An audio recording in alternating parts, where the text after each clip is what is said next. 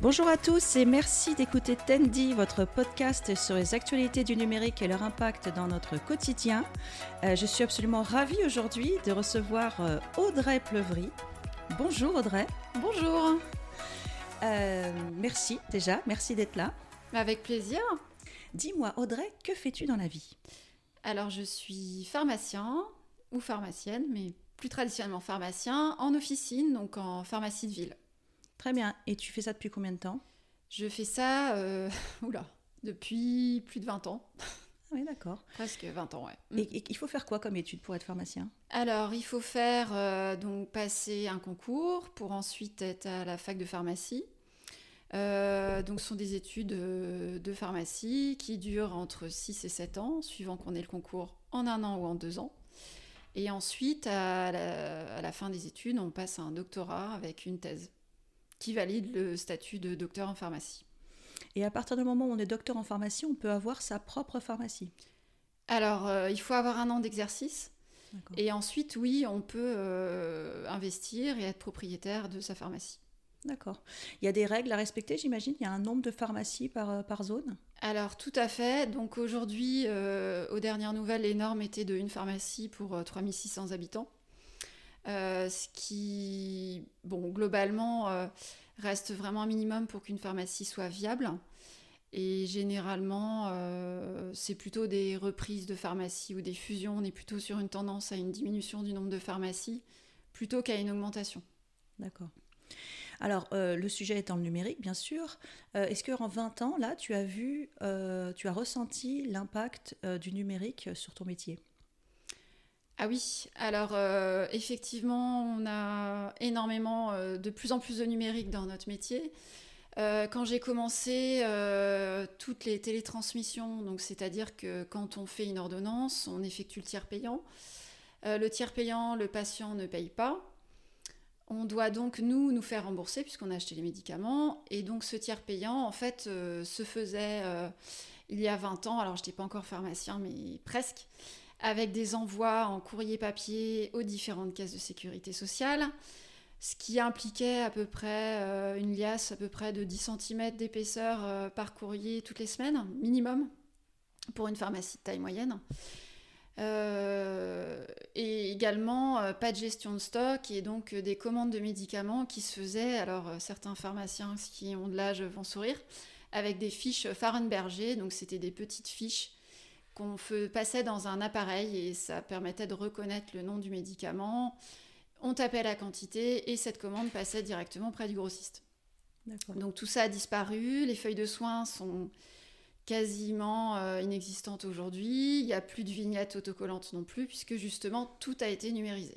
Je me souviens des vignettes, ouais, c'est Ah. pas si vieux que ça.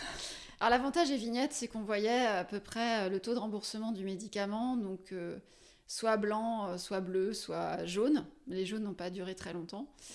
Euh, Aujourd'hui, il n'y a plus du tout euh, d'étiquettes sur les boîtes de médicaments. On a donc des codes data matrix. Et donc un code data matrix, en fait, c'est un QR code en 3D qui permet euh, ben, d'avoir le nom du médicament, le numéro de l'eau, la provenance, la date de péremption, et ça permet une traçabilité la plus complète. Et tu as, un lecteur spécial pour lire ce, code Alors tout à fait, on a des lecteurs donc, qui ont été changés il y a à peu près 3-4 ans. Euh, et nous avons depuis allez, 2020 l'obligation de sérialisation.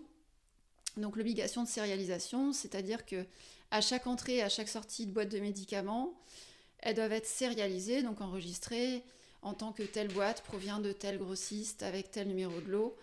Euh, et sérialisées également à la sortie, ça permet d'avoir une traçabilité complète de la boîte de médicaments dans le but, euh, bien sûr, ben, d'éviter les contrefaçons ou d'éviter euh, des provenances illégales de médicaments. Oui, donc en, tant que, en tant que consommateur, on peut aller acheter des médicaments dans une officine classique comme là où tu travailles, mais on peut aussi passer commande sur Internet dans les pharmacies online. Oui, donc les pharmacies online, elles sont soumises aux mêmes règles qu'une pharmacie d'officine, euh, on va dire, euh, traditionnelle. D'ailleurs, ce sont toutes des pharmacies d'officine traditionnelles qui ont décidé donc de, créer un site de vente en ligne.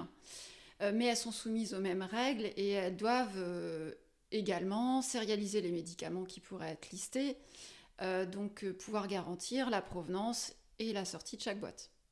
Donc ça veut dire que si moi, en tant que consommatrice, j'ai acheté une boîte de médicaments et que j'ai un doute sur le fait que ça soit un médicament authentique, je peux aller dans une officine traditionnelle pour demander à ce que ça soit vérifié? Alors, on peut déjà, oui, parce que logiquement, ça voudrait dire que le data matrix n'est pas conforme, si c'est une contrefaçon. Euh, si c'est pas une contrefaçon, en tout cas, on pourra au moins voir si elle, sort du, champ pharmaceutique. Mm. Si on n'arrive pas à lire le data matrix ou qu'il y a une erreur particulière au moment de la lecture du code, c'est que c'est probablement une contrefaçon. Parce qu'on est bien d'accord que la contrefaçon, on peut considérer que c'est un fléau à, différents niveaux, hein, sur euh, mm. les vêtements, sur plein de choses. Mais là, on parle quand même de la, de la santé. Donc, euh, on peut prendre quelque chose, avaler quelque chose qui pourrait euh, nous nuire. Donc, Oui. C'est pour ça que quand on veut acheter des médicaments en ligne, il faut impérativement aller sur des sites déjà français où on peut retrouver le nom et l'adresse de la pharmacie qui sont détenteurs du site, puisqu'en France, seules les pharmacies d'officine peuvent délivrer que ce soit par internet ou en, vrai, euh, des médicaments. Si c'est pas une pharmacie, si on n'arrive pas à retrouver euh, l'origine ou la source du médicament sur le site, c'est que c'est probablement un site euh, de contrefaçon ou en tout cas étranger et auquel cas il faut quand même rester très vigilant. Mm. C'est vrai que ça, c'est une, habitude, je pense qu'il faut avoir en tant que consommateur, c'est de vérifier les mentions légales euh, des sites internet, surtout sur lesquels on passe des, mm. commandes, on fait des achats. Euh, les mentions légales, c'est vraiment quelque chose d'obligatoire, que ce soit dans ce monde-là comme dans tous d'ailleurs. Donc c'est un, réflexe de vérifier un peu qui est, à qui appartient le site internet sur lequel on passe une commande. Oui, tout à fait. Ouais, surtout, bah, surtout quand ça concerne les médicaments et surtout sur certains médicaments qui sont recherchés euh, parce que difficiles à se procurer. Mm. C'est sûr que ça, c'est à la fois extrêmement pratique hein, pour l'utilisateur de pouvoir, euh, surtout si tu, euh, comme tu nous le disais, il y a de moins en moins de pharmacies, ou en tout cas pour qu'elles sont plus grosses peut-être et moins nombreuses.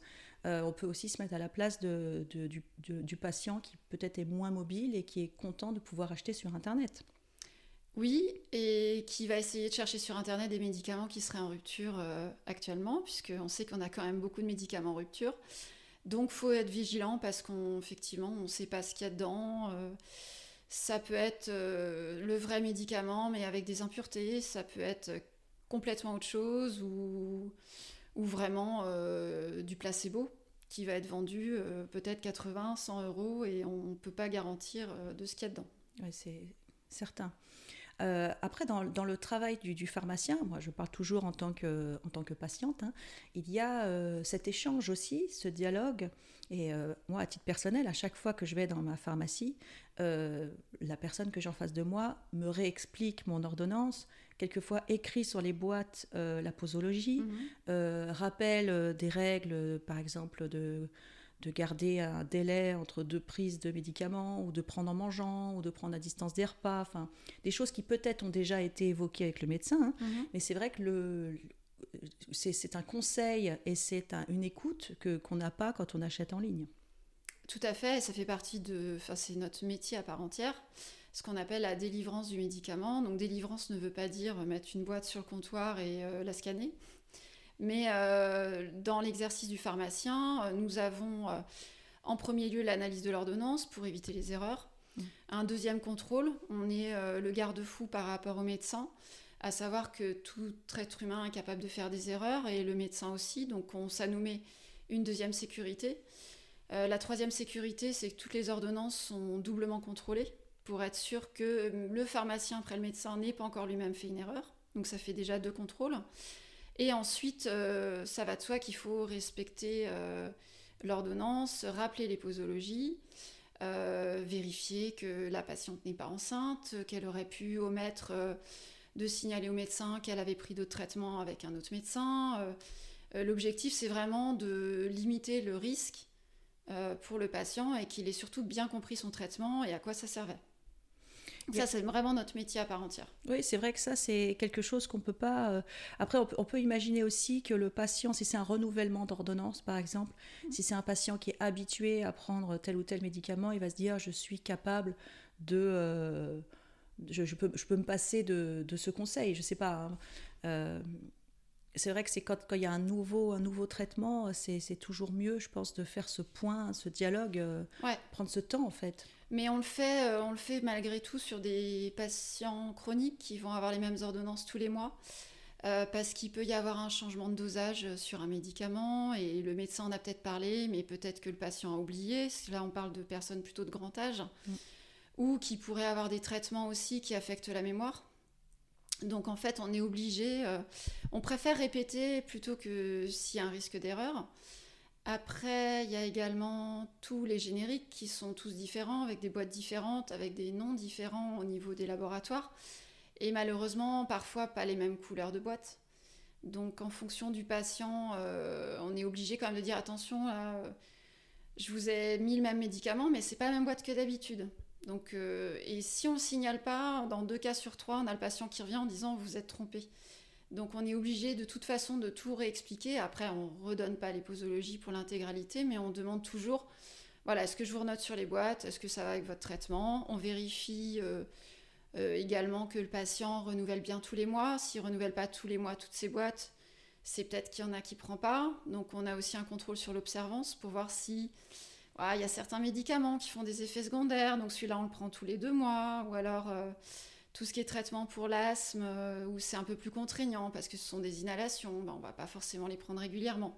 Donc on a aussi un rôle de contrôle, soit parce qu'il y a un problème d'observance et pas suffisamment de prise, soit parce qu'il y a trop de prise, et sur certains médicaments, ça va être l'effet inverse, c'est que le patient va avoir tendance à en prendre trop. Est-ce que derrière, tu peux, euh, tu peux reboucler avec le médecin qui a prescrit? Alors, on est en échange quotidiennement avec les médecins, oui. Alors, euh, quand il y a besoin, mais effectivement, si on constate qu'il y a soit une mauvaise prise de médicaments, soit, euh, soit carrément pas de prise, oui, on avertit les médecins, Toujours dans l'objectif de, de, la santé du patient et non pas dans un rôle de flicage, bien évidemment. Oui, oui, c'est vrai que c'est difficile dans ce contexte-là, dans le domaine de la santé d'une manière générale. Hein, c'est pas évident de, de, euh, bah de, de, de s'imposer aussi quand les gens n'ont mm. pas forcément envie de suivre, mais en même temps, c'est pour leur bien aussi que ça a été prescrit. Donc, c'est une posture qui n'est qui est pas évidente non plus, mais ça fait partie du métier que de les accompagner euh, euh, dans, la, dans la guérison ou alors en tout cas dans l'atténuation des symptômes de leur maladie. Quoi.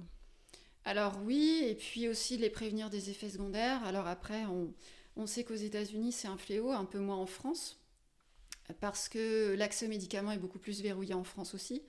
Mais euh, quand on délivre des opiacés ou des médicaments contre la douleur, on se doit de prévenir des effets potentiellement de dépendance ou, euh, euh, d'utilisation détournée comme somnifère ou tranquillisant. Donc on a un rôle vraiment préventif aussi sur certains médicaments qui pourraient être dangereux s'ils sont mal pris. Euh, donc après, nous, c'est l'intérêt du patient. Alors parfois, c'est vrai qu'on remonte pas mal les bretelles. Euh, quand il s'agit de mineurs aussi, ça peut être compliqué d'expliquer aux parents qu'il faut parfois faire attention avec certains médicaments. Mais euh, notre cap, ça reste la santé du patient aujourd'hui et dans un mois et dans six mois, et l'amener vers un état de pleine santé sans, sans mes usages en tout cas. Après, j'ai observé, moi, de ma fenêtre, une certaine euh, défiance, euh, alors pas vis-à-vis des pharmaciens, mais plutôt vis-à-vis des, euh, des, laboratoires pharmaceutiques, quoi, de tous ces, toutes ces entreprises qui fabriquent des médicaments, parce que bien évidemment, y a, les enjeux financiers sont, sont immenses. Il y a la France, mais il y a le monde entier, bien sûr. Euh, là, on l'a vu avec le Covid par rapport au vaccin. On ne va pas faire un, pas faire un débat pour le vaccin. Quoique peut-être que ça pourrait augmenter les, les vues, tu sais. Peut-être que si on fait une ah oui, un gros buzz. Euh, mais euh, mais c'est vrai que moi, c'est un truc qui m'a beaucoup étonnée. Alors moi, je suis d'une petite fenêtre, un peu, peut-être un peu naïve, mais c'est vrai que pour moi, un médicament, il y a une balance bénéfice-risque, qu'il n'y a aucun médicament, quel qu'il soit, qui est totalement inoffensif, qu'à un moment donné, euh, si on me le prescrit, c'est que c'est quelqu'un d'expert qui considère qu'il y a plus d'avantages pour moi à le prendre qu'à ne pas le prendre. Euh, c'est le principe de la confiance, en fait. Mhm. Euh, et quand j'ai vu à quel point énormément de gens n'avaient pas confiance ni en, leur médecin, ni en, même en, les fabricants de médicaments, etc., j'ai trouvé que c'était... moi, ça m'avait un petit peu choqué. Alors, c'est un vaste sujet. Il y, a, beaucoup de problématiques. Il y a effectivement la défiance vis-à-vis du monde pharmaceutique liée aux différents scandales de certains médicaments qui, bah, qui ont fait l'objet de polémiques et de procès. Euh, alors le bénéfice-risque, c'est un leitmotiv pour euh, le médecin et le pharmacien, à condition que le patient soit à l'écoute aussi, parce que parfois, plutôt que de faire, allez, je vais donner un exemple, mais euh, normalement, quand on prescrit un médicament contre le cholestérol, il doit y avoir au préalable six mois, voire un an, de mesures hygiéno-diététiques avec avec éviction de certaines graisses animales, de faire attention, de faire de l'exercice physique c'est dans la notice du médicament, c'est dans la MM. C'est-à-dire que, principe, après 6 mois 1 an de régime, si le cholestérol euh, ne baisse pas, on prescrit un médicament, le médecin prescrit un médicament. Dans les faits, euh, beaucoup de patients ne veulent pas changer leur mode de vie, donc euh, ne veulent pas avoir une alimentation équilibrée, ne veulent pas se mettre au sport, donc que fait le médecin? Là, c'est un vrai problème, c'est-à-dire que soit le patient continue sur son hygiène de vie qui n'est pas bonne, et auquel cas il risque des problèmes liés à son cholestérol. Euh, si, on lui conseille un régime hygiéno-diététique mais qu'il n'est pas acteur de sa santé, qu'il n'a pas envie de changer son hygiène de vie dont on sait qu'elle n'est pas bonne, et c'est le cas, je dirais, pour 9 patients sur 10, bah, il est bien évident qu'il ne va, il va rien se passer ou en tout cas il va rester un an avec son cholestérol et donc des risques au bout. Donc euh, il y a aussi euh, le médicament normalement doit être là pour soigner une maladie ou une début de maladie chronique, à condition que tout ait été fait pour que le patient normalement se retrouve dans un état de santé normal avec une bonne hygiène de vie. C'est rarement le cas. Alors je parle, je parle pour le cholestérol, mais parce que c'est l'exemple le plus fragant. Ça peut être aussi le cas euh, pour le diabète. Donc malheureusement, on a recours euh, dans certains cas à des médicaments dont on aurait pu se passer si le patient avait lui-même pris sa santé en charge. Donc forcément, ça, ce médicament, il est très efficace. Donc les constantes biologiques, elles sont bonnes, mais malgré tout, on reste sur un patient qui devient indépendant de son traitement et qui continue parfois d'avoir une mauvaise hygiène de vie. Donc de toute façon, c'est un non-sens en termes de santé. Mais malheureusement, aujourd'hui, c'est dans notre culture et en plus, c'est pris en charge par les Sécu. Donc, euh, puis il y a ce côté qui peut paraître un peu facile, consiste à dire j'avale ça et puis c'est bon. ça C'est la solution la plus facile, mais après, c'est vrai dans plein d'autres cas. C'est-à-dire que après, on peut pas tout résoudre non plus, mais en tout cas, il faudrait, euh, dans l'idée qu'il y ait un chemin du patient et euh, après une aide thérapeutique. Ça va de soi, mais avec toujours une prise en charge globale, ce serait l'idéal. Ouais, je comprends. Euh, autre chose, tu vois, dans le, dans, en tant qu'encore une fois, en tant que patiente, hein, quand je, il y a quelque chose qui m'épate à chaque fois que je vais à la pharmacie, c'est euh, elle, euh, la personne passe éventuellement commande d'ailleurs directement sur son ordinateur. Donc j'imagine que vous êtes connecté à une sorte de base de données de médicaments pour passer des commandes. Oui. Ça aussi, il manque quelque chose. Ah bah je vais passer commande, je le reste après-midi. Combien de fois on me dit ça? Il faut repasser. Alors oui, alors il faut repasser. C'est vrai qu'en ce moment, c'est une phrase qu'on a beaucoup à la bouche pour la repasser. en fait, euh, donc euh, nous sommes livrés deux fois par jour par des grossistes répartiteurs pharmaceutiques, voire trois fois pour certaines officines. Euh, en fait, on est connecté en permanence au stock des grossistes. Et donc, en fonction du médicament, du laboratoire, on peut savoir s'il est disponible ou pas. Et en fonction de nos flux de commandes, on peut annoncer qu'il sera disponible à telle date. Euh, c'est toutes les officines sont euh, connectées à la même base de données. Vous avez chacun des logiciels différents? Euh, alors le logiciel, on doit aujourd'hui à deux très gros logiciels en France, donc on va dire que allez, 90% des pharmacies tournent sur deux logiciels.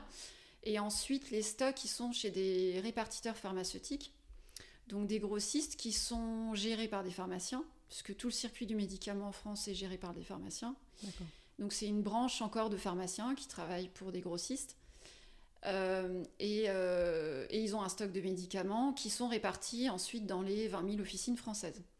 Donc ça, après, au niveau des grossistes, il y en a 5 euh, ou 6 en France qui approvisionnent les pharmacies. Et donc, en fonction de son grossiste, on peut en avoir un ou deux et on peut savoir quel est le stock chez l'un ou chez l'autre en fonction de la localisation géographique où on est. Et après, il peut y avoir du coup des disparités en fonction des approvisionnements des pharmacies. Et euh, donc voilà, quand tu, tu, euh, tu, vas voir ton. Quand tu es au, au, comptoir, c'est ça, on appelle ça un comptoir. D'ailleurs, je dis officine, on dit officine aussi Officine et comptoir. D'accord, j'ai peur de tromper dans les mots, attention. Hein. Et euh, quand, quand, tu demandes ton médicament, là, et que c'est pas un médicament qui est en libre accès juste derrière la personne, elle, elle, elle, fait une opération et après le médicament apparaît comme par magie dans une espèce de petite trappe située derrière elle. Ça c'est un truc relativement récent aussi puisque enfin déjà sûrement pas mal d'années, mais euh, on, imagine le, enfin, la, vieille représentation du, pharmacien, il va derrière, il cherche dans des tiroirs longuement le bon médicament. Maintenant, ça, il arrive euh, livré euh, au comptoir. Alors ça, c'est surtout dans les grosses officines. Donc moi, je vais encore chercher dans mes petits tiroirs dans ma pharmacie. Ça te fait bouger, c'est bien. C'est bien, ça fait oui, ça fait bouger et ça permet de, de se couper du patient. Donc il y a aussi un intérêt. Euh, pour pouvoir analyser l'ordonnance et pas être influencé par euh, des discussions qui n'ont rien à voir, qui pourraient avoir lieu au comptoir. Euh, hormis ça, pour les grosses pharmacies, ils n'ont plus le temps et ça, c'est beaucoup trop lourd en termes de stockage de travailler encore avec les tiroirs. Donc ils ont des robots, des robots automates, donc souvent c'est couplé. c'est-à-dire qu'ils reçoivent donc les caisses avec les médicaments. Ensuite, tout est mis en vrac dans une grosse caisse. Euh, le robot va ensuite euh, scanner les différents fameux data, matrix, donc les QR codes euh, en quatre dimensions, et en fait, il va les ranger dans un grand caisson où tout va être organisé en fonction des rotations et non pas en fonction d'un alphabet ou d'une certaine forme de médicament.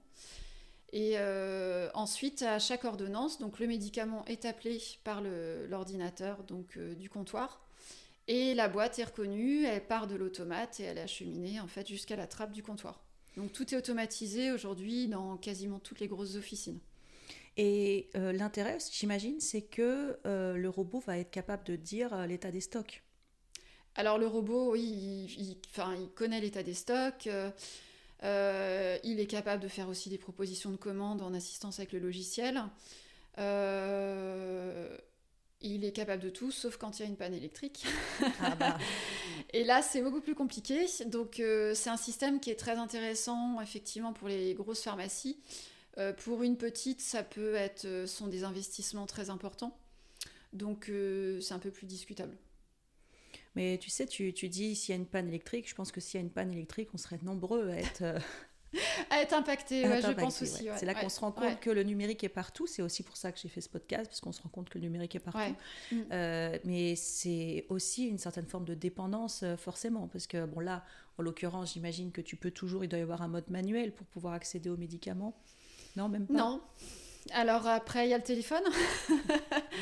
Bon, on trouve toujours des solutions. Il y a le téléphone. Euh, alors, il y a encore euh, peu de temps, on avait les fax. Hein, donc euh, là, moi, j'ai décidé de, de, ne pas renouveler mon fax. Mais il faut savoir que c'est encore utilisé dans le domaine de la santé, malgré que ce ne soit pas très sécurisé. mais non, on est totalement dépendant, je dirais même d'Internet, tout simplement, en fait, puisque toutes nos communications extérieures euh, donc euh, une pharmacie est livrée deux fois par jour puisque sinon le, stock serait beaucoup trop important et en plus on a des livrances qui peuvent être totalement aléatoires. Euh, donc on, a cette, on est obligé d'être livré deux fois par jour. Donc si on n'a pas de transmission de commande, ça serait compliqué. Et si on n'a pas de télétransmission, en fait on n'a plus d'argent à rentrer dans une pharmacie ou très peu. Donc pour le coup, on est totalement dépendant des flux, des flux Internet. Eh bien, écoute, euh, c'était hyper intéressant. Hein. Merci beaucoup, euh, Audrey. Vraiment, j'ai passé un très très bon moment en ta compagnie. J'espère que nos auditeurs aussi. Euh, moi, j'ai appris beaucoup de choses sur un monde que je connais sans vraiment connaître, en fait. Merci beaucoup, Audrey. Merci pour l'invitation. C'était un plaisir de t'avoir aujourd'hui. Merci. Allez, bonne journée à tous. Au revoir.